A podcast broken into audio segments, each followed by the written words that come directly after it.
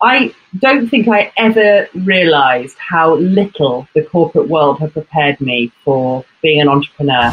The ability to be able to set up a business that absolutely accords with me and who I am and what I stand for is, is so important. All very, very successful businessmen and women, they all have personal coaches, and there's a very good reason for that. And that's because A, we all want to grow, but B, nobody knows the answers. And actually, the, the, the, more your business grows and the more you grow, actually, there's just more questions to answer. The important thing is just to keep one step moving forwards every day. And as long as you do that, you are going to be making gains. Who wants to be an entrepreneur? This isn't a quiz show. This is reality. A real life discovery of what it really takes to be an entrepreneur. Welcome to a new season of podcast episodes of personal and business coaching topics and techniques around the three pillars of HEW health, excellence, and wealth.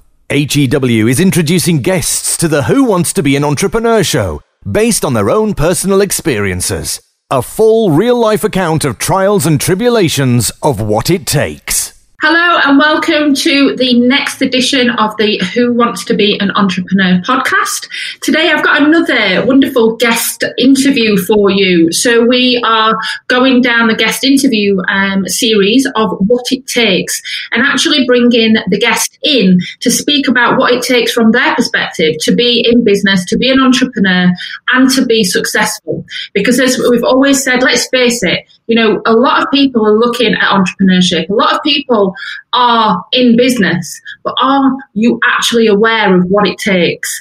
And this is what this series is all about. We look at, you know, the good, the bad, the ugly, the roller coaster, and all of your learnings from the real life perspective so that you, as the listener, can take away these tips, these bits of advice, be inspired, be educated, and literally learn from all of our mistakes that we've done prior so that it doesn't cost you the same. With me today for this episode, that's episode 076. They're clocking up towards the 100 here. That's uh, going to be a great milestone here for uh, HEW. Uh, we have Susie Carter. Susie and I have known each other for a number of years now through different coaching arenas and in the property space as well. And Susie is a chartered surveyor with 25 years experience in the commercial and residential property sectors. We have quite a, a funny alignment, actually, Susie, that we're going to be uh, that we're going to be picking up on on the corporate world and then coming out into business as well. So that's going to be absolutely key for those of you listeners out there that are looking to transition or are new into that transition yourself. Anyway, I digress. This is some bio I've got to get through on this uh, on this guest here.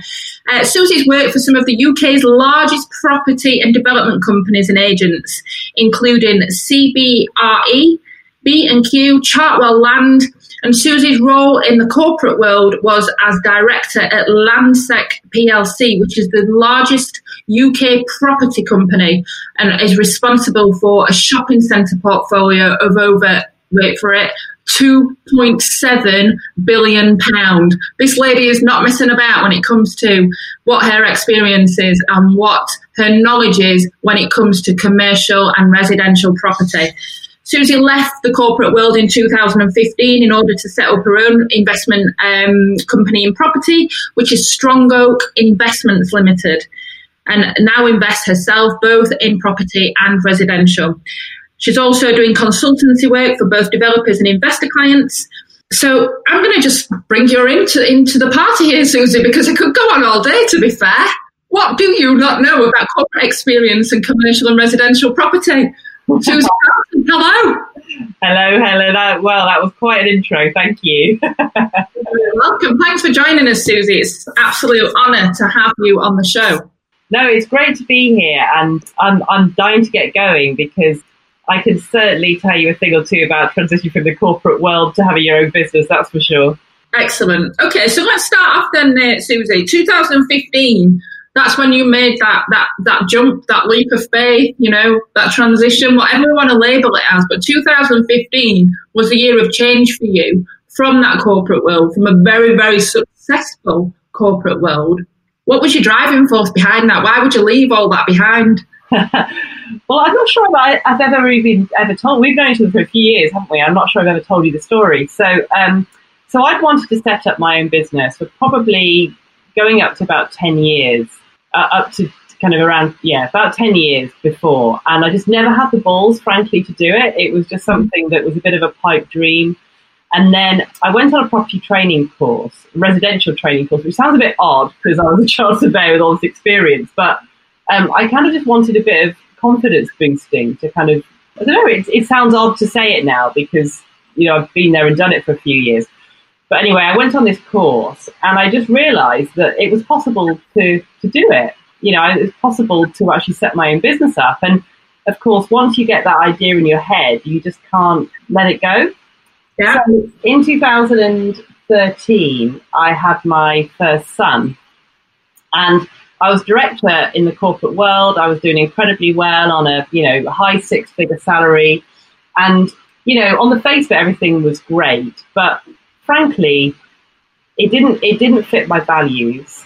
I was spending probably 90% of my day in meetings and not actually doing the property job that I actually really enjoyed, which was managing the properties and, the, you know, tenants and doing inventive deals and, you know, buying and selling, all the stuff that you kind of go into a profession for. I wasn't kind of enjoying it.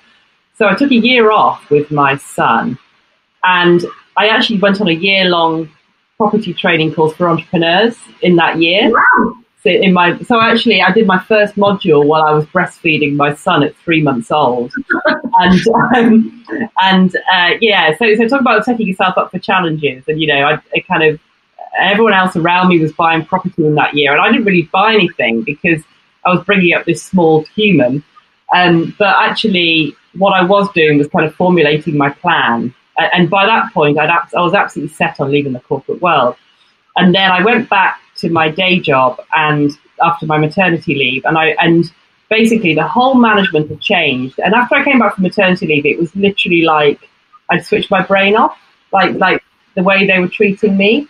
And I think uh, because this happened to me, I never really believed it would happen, but it actually does happen to women in the corporate world, especially if you take a year off when you when you're in a very senior position. I think it just wasn't viewed it wasn't viewed as, as the right thing to do. So anyway, everything conspired that I, I, I managed to, to exit really happily from the from the corporate world and set my investing business up. Yeah, and but but obviously, uh, I, well, not obviously, I also got pregnant with my second son at that point. So I literally left when I was eight months pregnant with my second son. So talk about kind of setting yourself up for a you know a position, a, a brand new investing business, and a, and a new baby. So that was fun. Right, so I'm sure lots of female listeners out here want to know this secret because as a woman, and I'm just going to say it how it is, as a woman in business, wanting to strive for more, you've got goals that are, you know, humongous.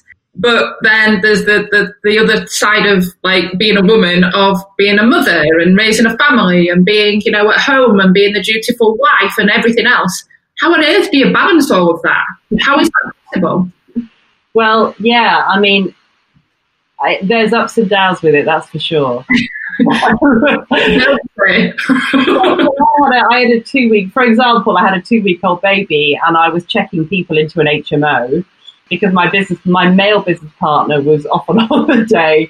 So I had this baby in a car seat desperately, desperately wanted to be fed while I was desperately trying to talk over the crying while I checked this man into his room. You know, I, I could tell you some real stories. It, it was great fun. Um, you know, kind of nine months pregnant, waddling around B and M trying to buy, you know, six trolleys full of, of house equipment, you know, all that kind of stuff. But I think the answer is there's no answer to, to balancing it, and, it, and it's very kind of you have to work according to your own situation. So um, I would say when my, my, my children now are six and four, and I would say that until really until the little one was two. So I give myself a bit of a hard time sometimes. Well, I think as women we generally do anyway. But really until he was two, two my younger younger one was two, two and a half. Um, I was very much part time in business because I was, you know, I was a mum as well. You know, I was having to, to balance it. and that I really struggled with that because I really wanted to build the business quickly, and I could see people around me doing it. Um, and eventually, I just had to accept the fact that maybe my, my business building would be going a little bit slower than others. Be, you know, Yeah. I didn't want to miss out on my my children growing up either. And I'm quite proud, actually. I've got to the age where they're six and four, and um, you know, I'm incredibly busy, and I work very long hours, but I still feel like I, I've not missed on out on anything in their childhood. Yeah. Um, I don't think they'll look back and be in therapy because their mothers neglected them for, for six years or whatever. At least I hope they won't. Um, hopefully, I've got the balance about right. But you know, I have had to sacrifice aggressive growth in the early years because you just can't do it. But hats off to you though, because you know that's a dilemma for a lot of women, um, even in careers, like not just necessarily business, but like the career ladder. And like you said, you know things had changed when you went when you went back into that into that aspect. Um, and sometimes it's a case of you've got to choose either or. But what you're saying is, is if you are prepared to continue doing the work over a longer period of time and not be as aggressive, that you can actually balance it out to to get what you want in all areas. Is that right?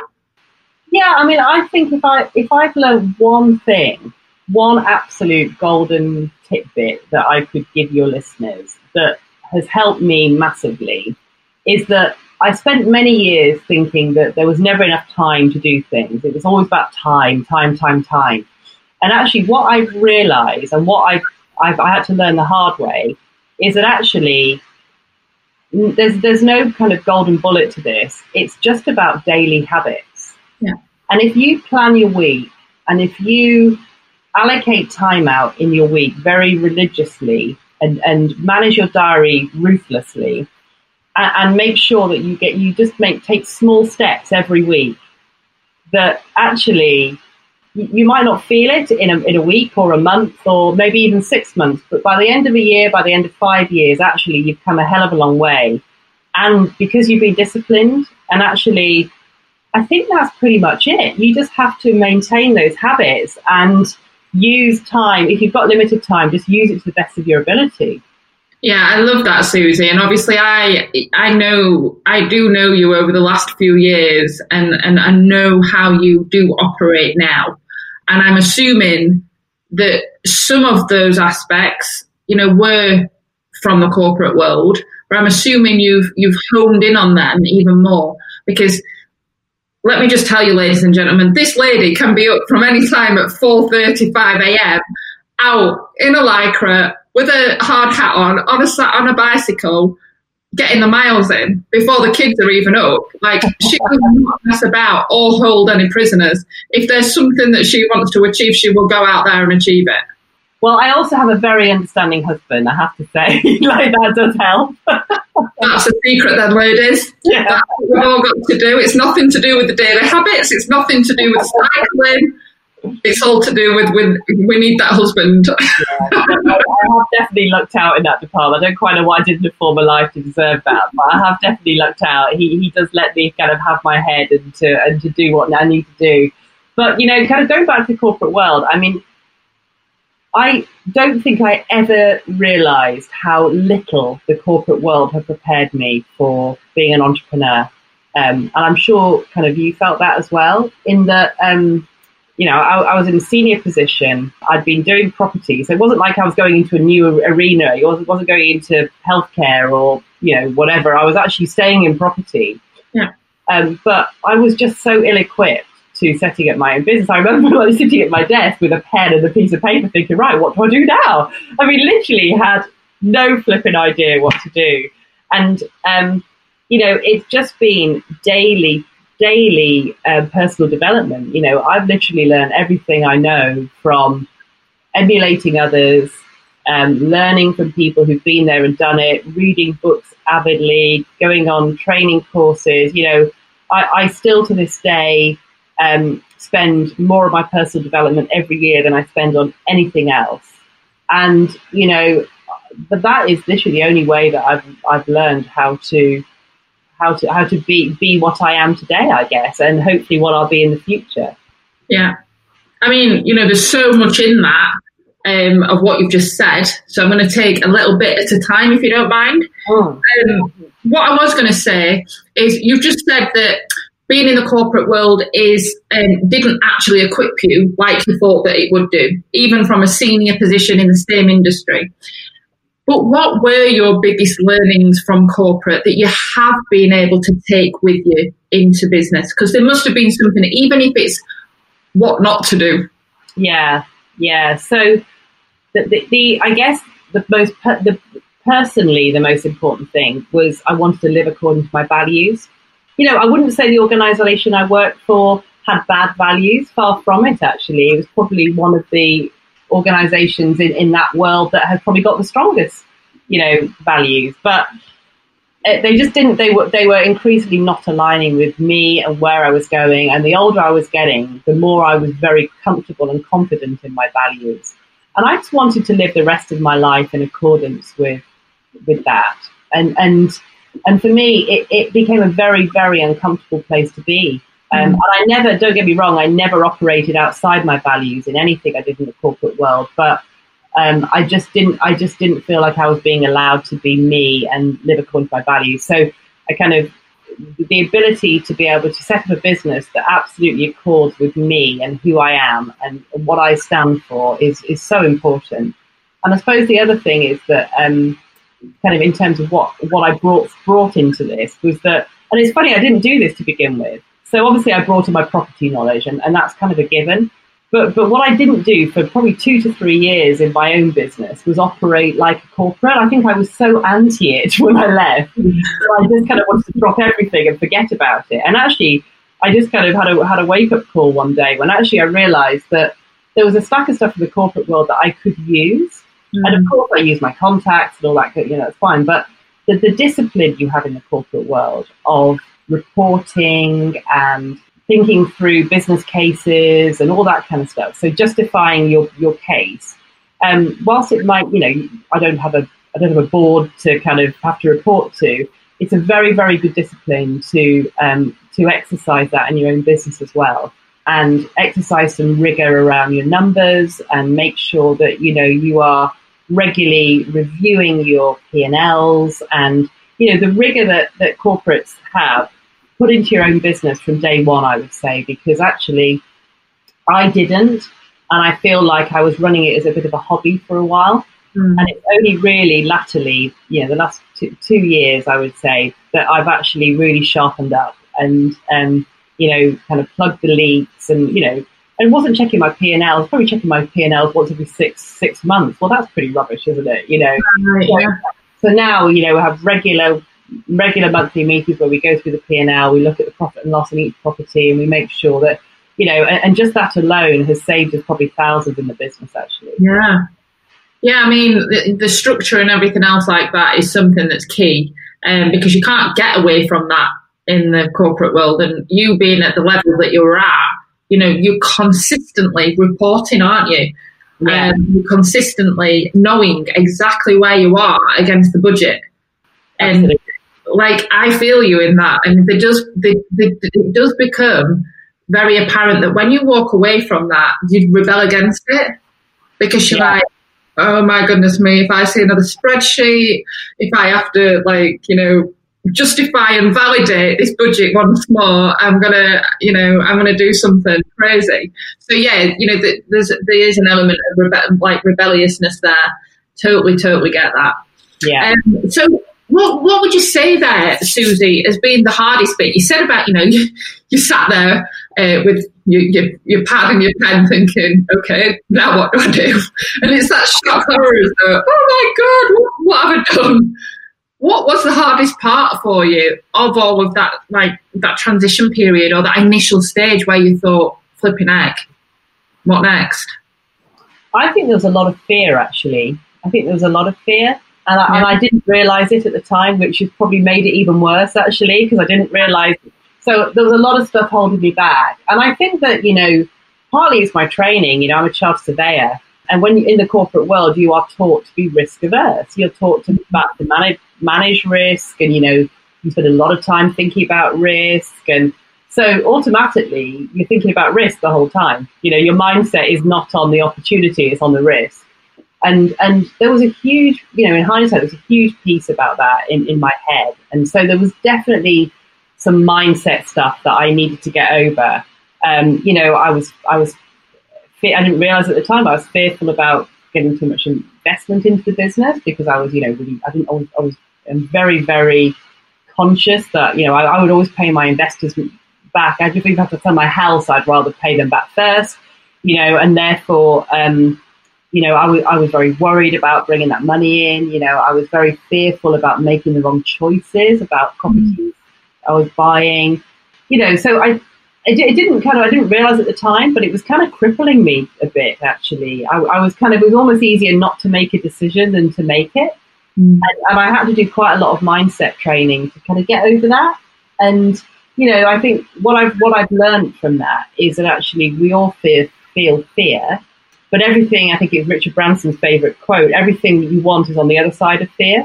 You know, that fear never goes away, but actually what you need to do is you need to actually just take a deep breath and just step over it and just move on.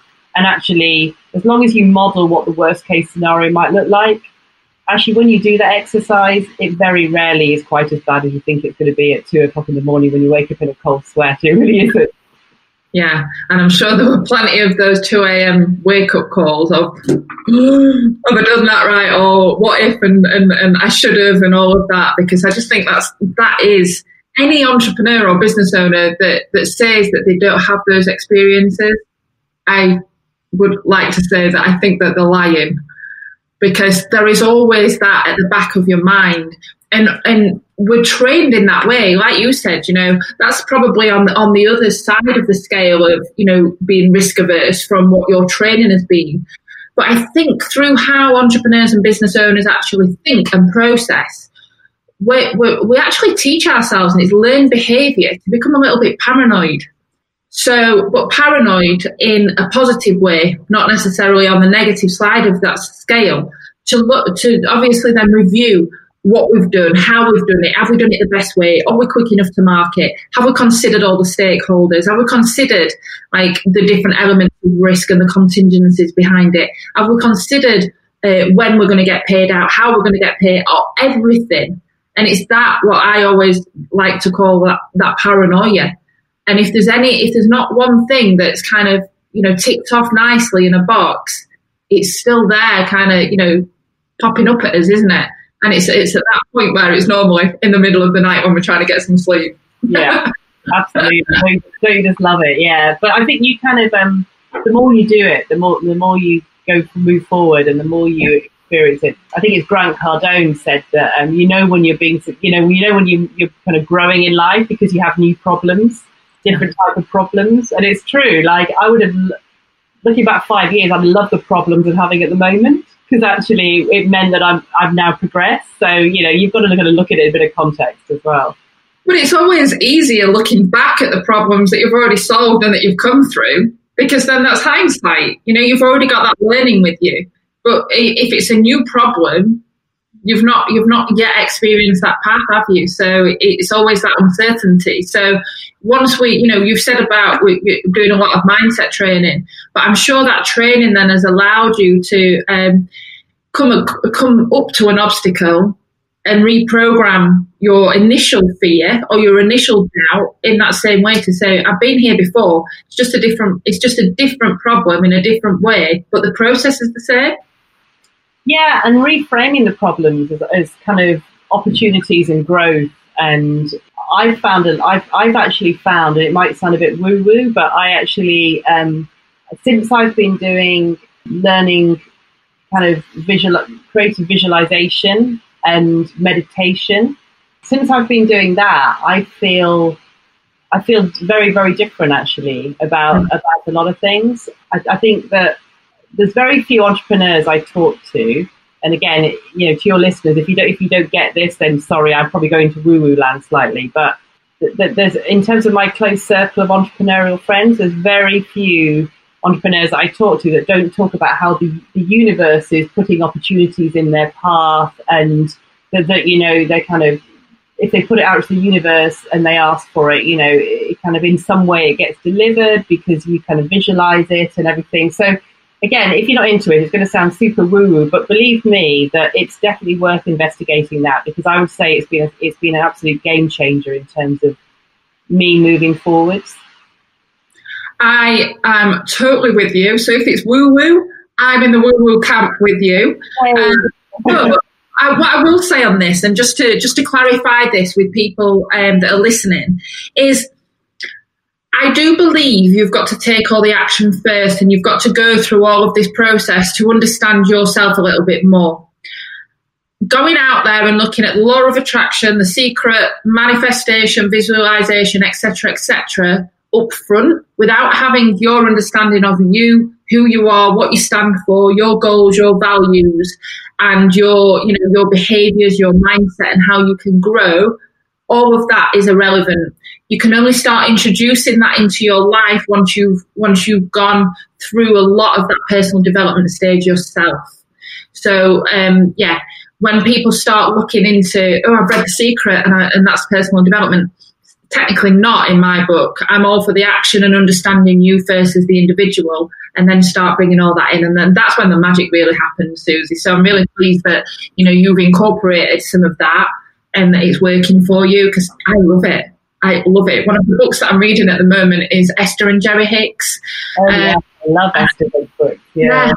They're just fabulous. Yeah. Um, but again, it's kind of, it, it only means something to you once you know you're aware and you're fully conscious of, of yourself and what you're doing yeah if not it, that's when it does sound woo woo to people so if people are automatically saying nah that's a load of bullshit kind of thing like yeah move on. It's because they're not quite there yet and that's okay but it's just part of the journey and it's part of that progression.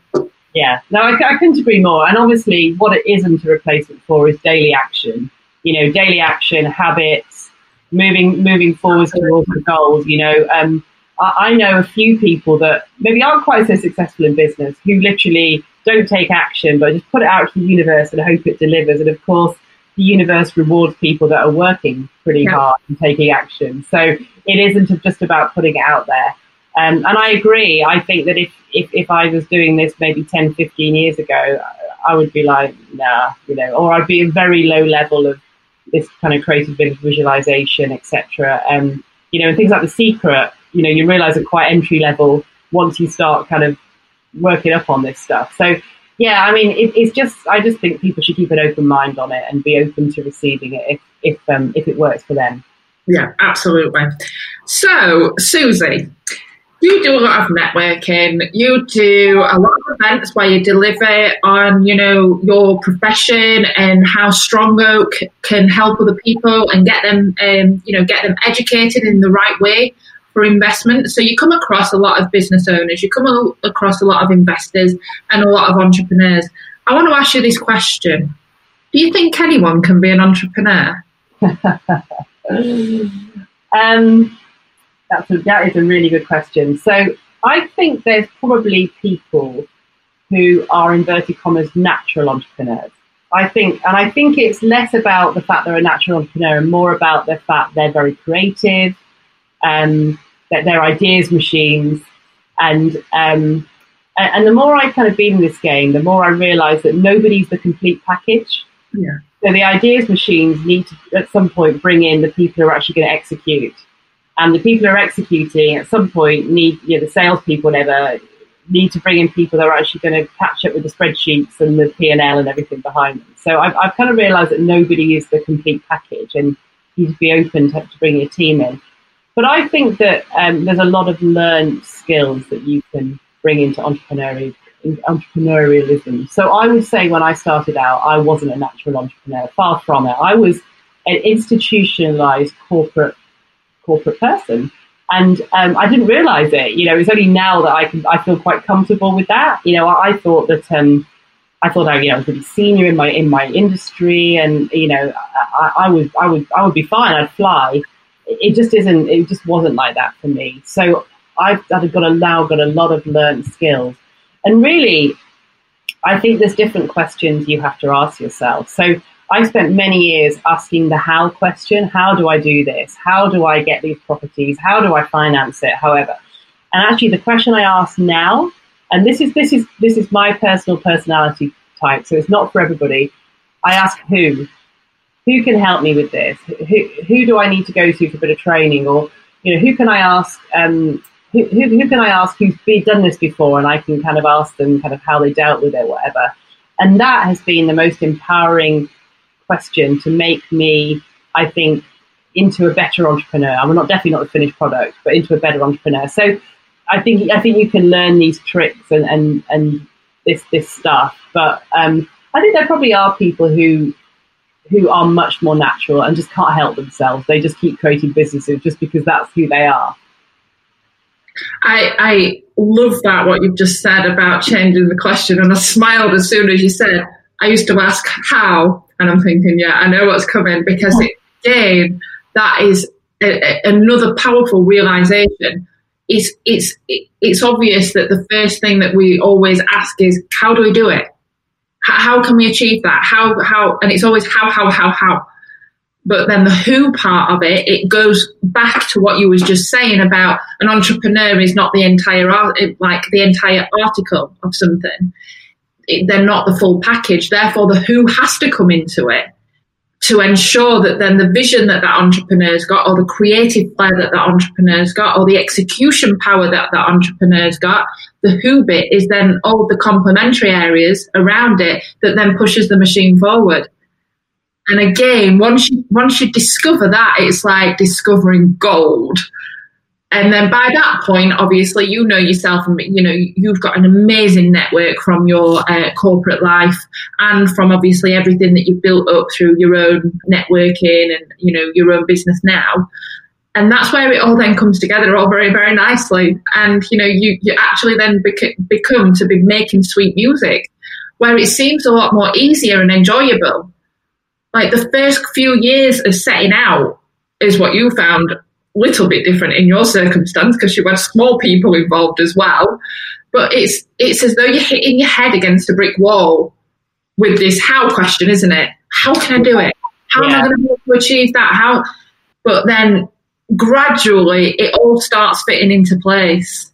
You you are just epitomizing all of that point now, and it's, it's brilliant to have you on expressing all of that at, at your part of your journey of it.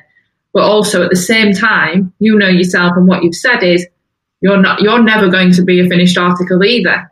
And you're a massive advocate. I know this personally, and you've just you said it just a, a little bit earlier in the interview that you spend more money each year on personal development than anything else. So tell me, why is that important to you, Susie?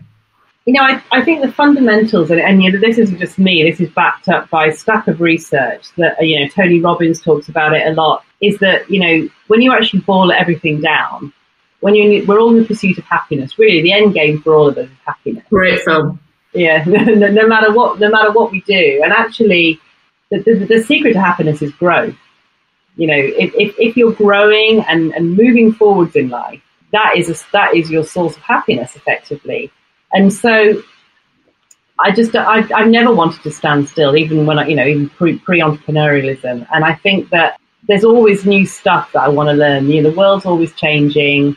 I, I, I started with a secret and, I, and I'm now in really deep manifestation territory. When I get a new obstacle, there's always something else I need to learn how to get over that.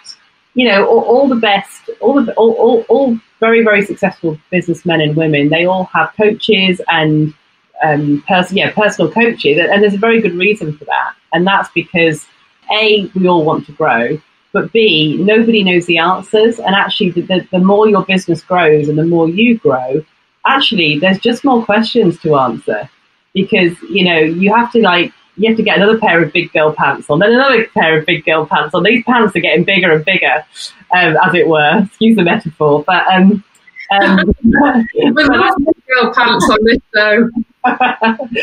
but actually, um, you know, it, it, it is, it, it's about, do you want to handle that on your own or do you want to, um, you know, bring, bring people in uh, to help you with that? For me, I want the easiest route to my destination, whatever that is. The destination keeps moving. And I think that personal development is, is that help that I need. Yeah. So going back to corporate life, I assume within you know all of your 25 year career, you know you've you've had you've had different exams that you've sat, you've know you've grown. There could have been there's courses that you've been on, there's training programs that you've been on.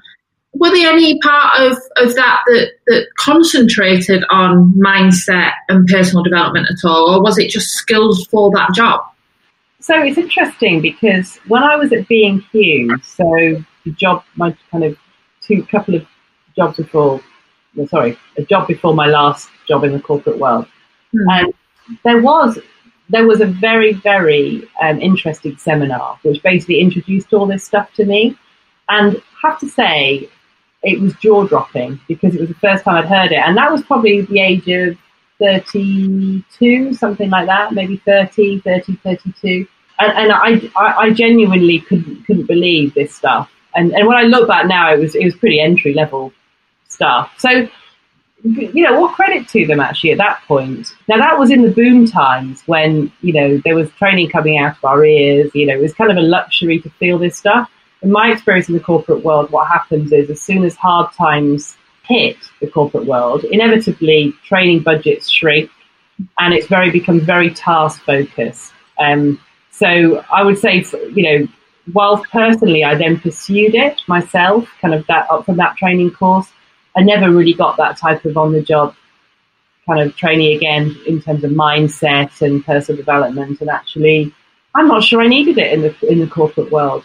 You know, you kind yeah. of yeah, I don't think I really, you know, it's funny, isn't it? So, but I think that the corporate world and, and, and companies would benefit very much from doing this with their staff. In fact, I'm reading an amazing book at the moment. Um, a guy that I really admire called Vishen Lakhiani, Lakhiani who uh, runs Mindvalley.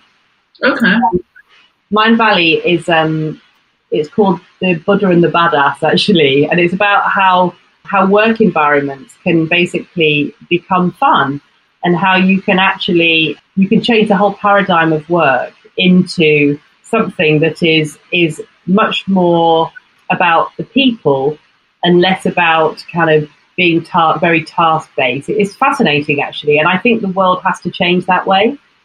So with, with, that in, with that in mind, then from from all of that, with you saying that you didn't necessarily need it in the in the corporate world in terms of extra training and mindset and personal development. What do you what do you think is the key element though that people do need corporate or when they're first coming into business? Um, well, I think the I think certainly when you've got your own business, it's resilience. It, it's it's it's the strength of mind and resilience because yeah. you basically it, it's kind of you know they say that so many new businesses don't succeed, you know, don't outlast five years. And actually, I think that there's obviously reasons. There's obviously um, business mistakes. You know, there's there's um, cyclical reasons for that in terms of the economy. I wouldn't be surprised if a lot of that isn't due to the fact that, that people just find it too hard and just mm. give up. And frankly, I think we've all found it too hard. There's been weeks and months where you just think, what is the point? I'm just trying going through treacle and it's just bloody hard work and not getting anywhere. In fact, in fact, I'm not just not getting anywhere. I've actually taken about four steps backwards here on this particular deal or on this particular whatever. And what I just do now is just know that it's going to get better and visualize the future and realize that actually you just have to just keep going. And so I think resilience training is is is possibly the most important thing that people could get, and and that's there's a stack of mindset stuff in that. You know, it, really with resilience, then Susie, how did you build yours up?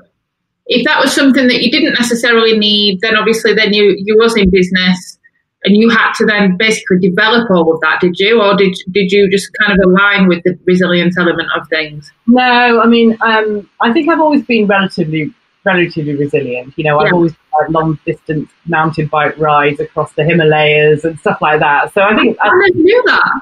Yeah, yeah, yeah. So. I think I know a crazy chick that's up at four thirty sunrise on the bike so I think I've always I've always had an element of resilience in my mindset. But this is like a whole new level in business, you know. And I think that basically I just had to I literally because because I am quite bloody minded. I just kept going and just kept going and just kept going.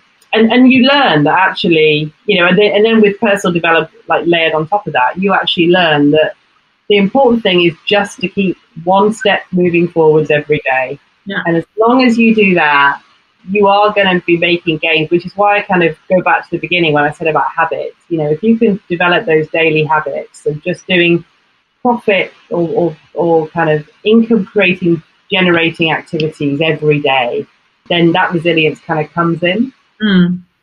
Yeah, yeah, I'm, I'm, totally with you on it, and I know, and I know what you're saying about the daily habits.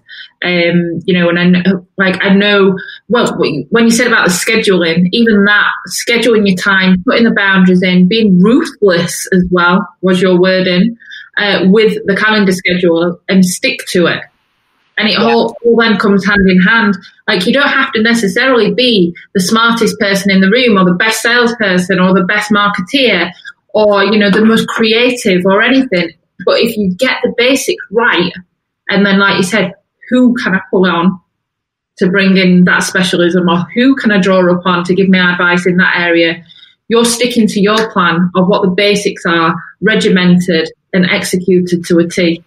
Yeah, what, what I've realised being in the property business, and, and I kind of knew this in the corporate world, but I, I, I find it even more now, is that you could have coffees and phone calls with people all day long if you want mm. to.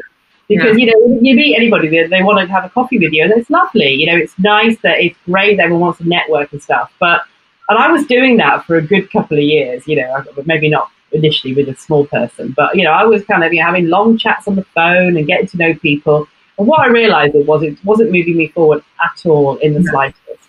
So I, I have become absolutely ruthless with my time. And, um, you know, I kind of, I've, I've just completely cut that out and, I, am you know, I, I kind of um, ask people to schedule appointments with me, and um, you know, when, when, I do have those conversations, I keep them quite quite snappy, and you know, I block out I block out kind of time in the morning when I know I'm productive. I never have calls then because yeah. that is the time when I'm actually working and do and, and scheduling really important income producing tasks later in the day.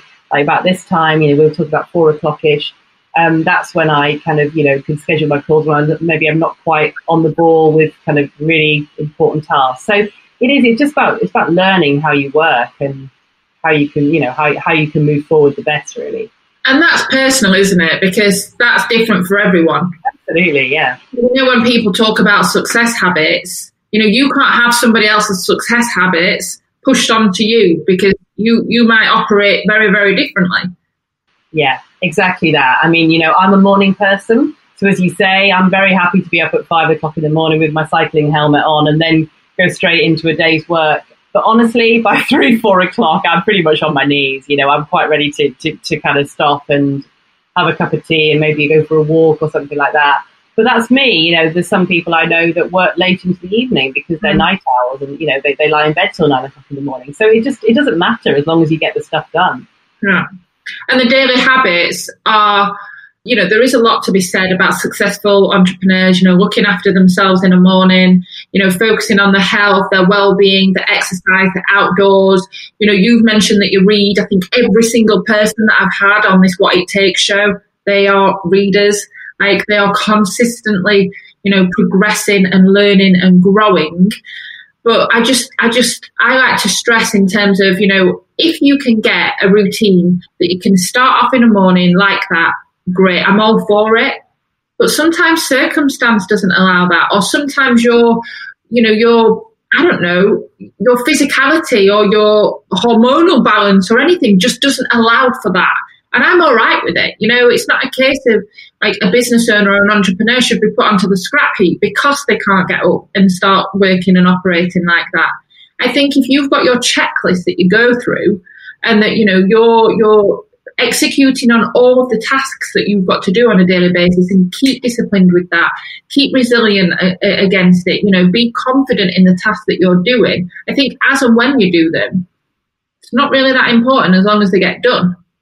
Yeah, I, I, I agree. And I think that, you know, there's become a bit of a machismo macho thing around miracle morning, you know, when I get up at five, well, I get up at half four, you know, and all this. And, and really, it doesn't, it just doesn't matter. You know, honestly, um, I think I probably had coronavirus back in March and I was absolutely wiped out for two months. I mean, genuinely could not get up. Um, you know, I'd set my alarm and I would, I would just literally have to go back to sleep because I was so tired and I didn't beat myself up. You know, that was that was what my body needed to recover. And actually, um, I'm getting back into exercise again now, and I'm loving it, and my my routine's coming back. But it, I'm not kind of beating myself up about it. It's just yeah. the way things were. So, what you are good at, I will say this again. Is you know we, we've covered quite a lot on you've come from you've come from an amazing career you know, you're, you're an absolute credit to, to females in business that are looking to, you know, have a family,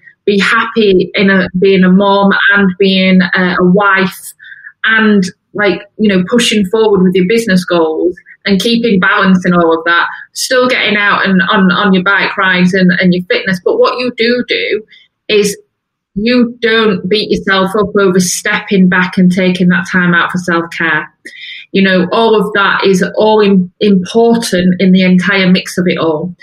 And, you know, this, I totally respect this and take my hat off to you because, you know, with HEW, you know, we always say hashtag you first. And you can't be a business owner, you can't be a wife and a mom to the best of your ability without understanding what you need. And it's all right as using the words resilient and discipline and, and you know, ruthless but at the same time, like there is a softer side that you respect and nurture your self care of, isn't there? Absolutely. I mean, um, and thank you for that. I mean, I think, uh, I think, I mean, I have to say, I have got a very understanding husband, and and you know, he's, he's very, you know, he's very great. But um, I, I, I did for for several years think that um, I was being a terrible mother if I did if I took time out for myself. And I think I think as a, as a woman and, and, and as a mother, you do feel that. You do feel this constant guilt. You know, oh God, I'm at my desk. I should be with my kids. Oh my God, I'm with my kids. I should be at my desk. Oh God, I'm not run for you know six weeks, or you know, I'm not going to bike ride, and oh God, you know. And actually, what I realised, and this is just me, and I'm not kind of advocating it necessarily for anybody else, but for me, I realised that if I if I actually get my exercise in first thing in the morning, you do a bit of meditation. I'm talking like 10 minutes. I'm not talking about doing a full on kind of, you know, chanting or anything like that. You know, I'm talking, to, you know, 10 minutes, half an hour bike ride, 10 minutes, um, a few stretches. And it just makes me a better person. Mm-hmm. And I'm, you know, I'm not as snappy or irritable with the kids. I've got more energy to do my business. I, I you know, I feel more awake, and it, it's just it just works. And actually, so therefore, when I'm taking time out to do that and to have self care, I, I, I just, I've just dropped the guilt because I'm just like, actually, this is, I'm actually helping my family and helping my business by doing this. And, yeah. and this, this is what works. So, yeah, I think, I think as women, we have to try and drop that guilt because um, at the end of the day, that's not serving anybody, especially not yourself. Yeah. Amen to that. I love that. It's music to my ears, let me tell you. And I just wanted to pick up on the fact of we don't have many women on this show it would almost look like um, all I do is interview men all day long, which is not true. Which is not true. But what I will say is, I don't seem to have as many women guests available to me that are in business that you know that are able to share the what it takes story. There, just aren't as many.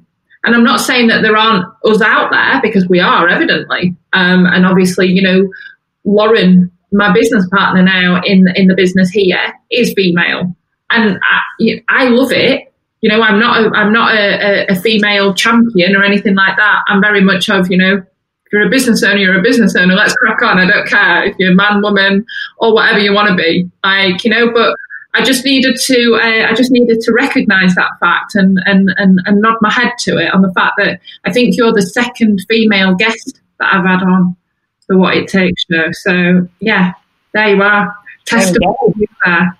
you're big up in it. You're big up in it for the women, and you're telling women out there how feasible it is to basically have it all.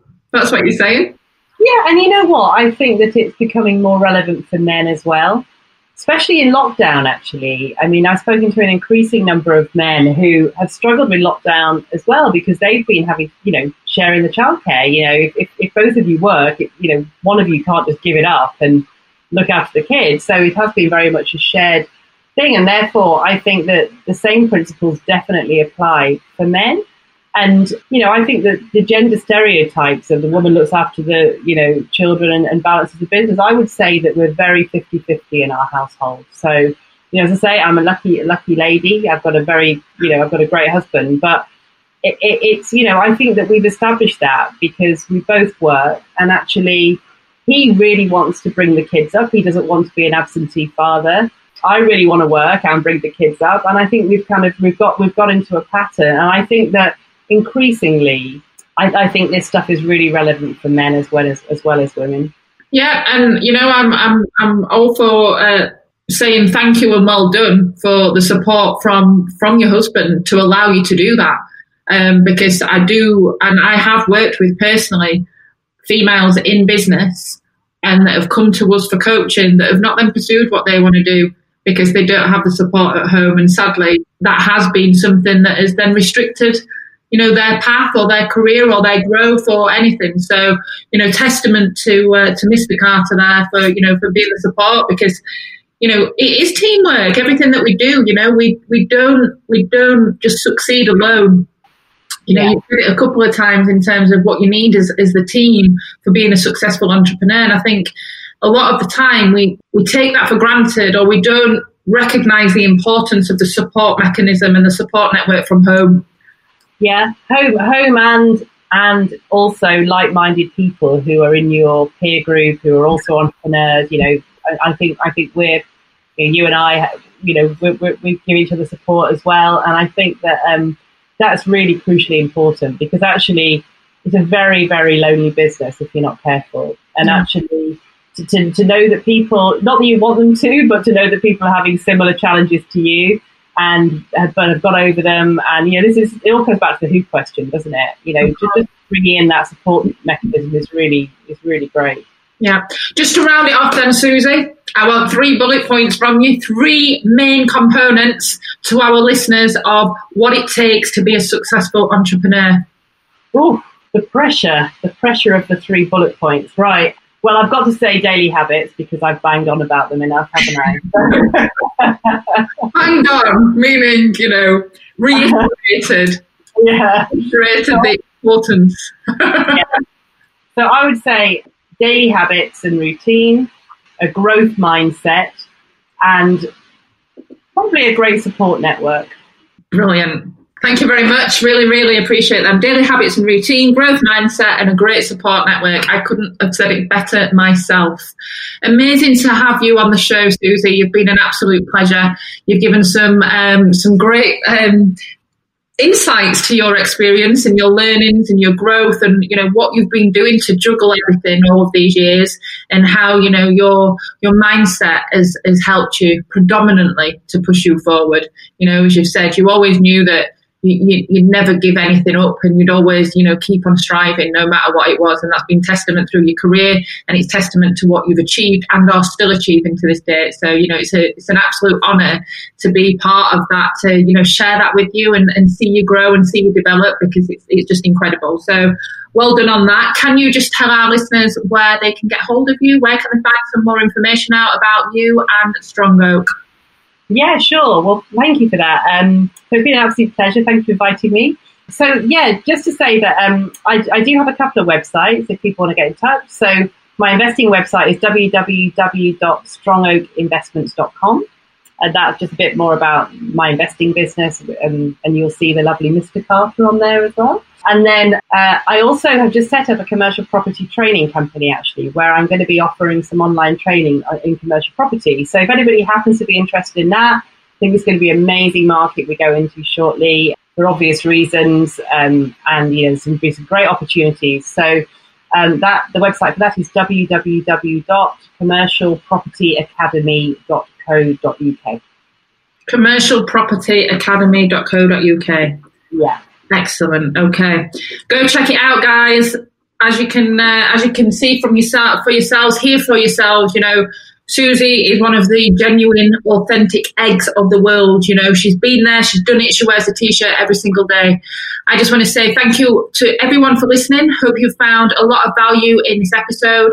As always, do please share, do share on social media, leave us a review um, on any of your platforms that you, you, you have listened and downloaded this from. And we thank you for your continued support and looking forward to you tuning in with us again next week. Over and out from us. Thank you for listening to the HEW podcast.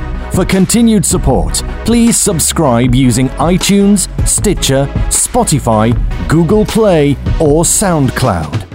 And if you've enjoyed the episode, please leave a five star review on your download platform. Tune in for more value and more content the same time next week.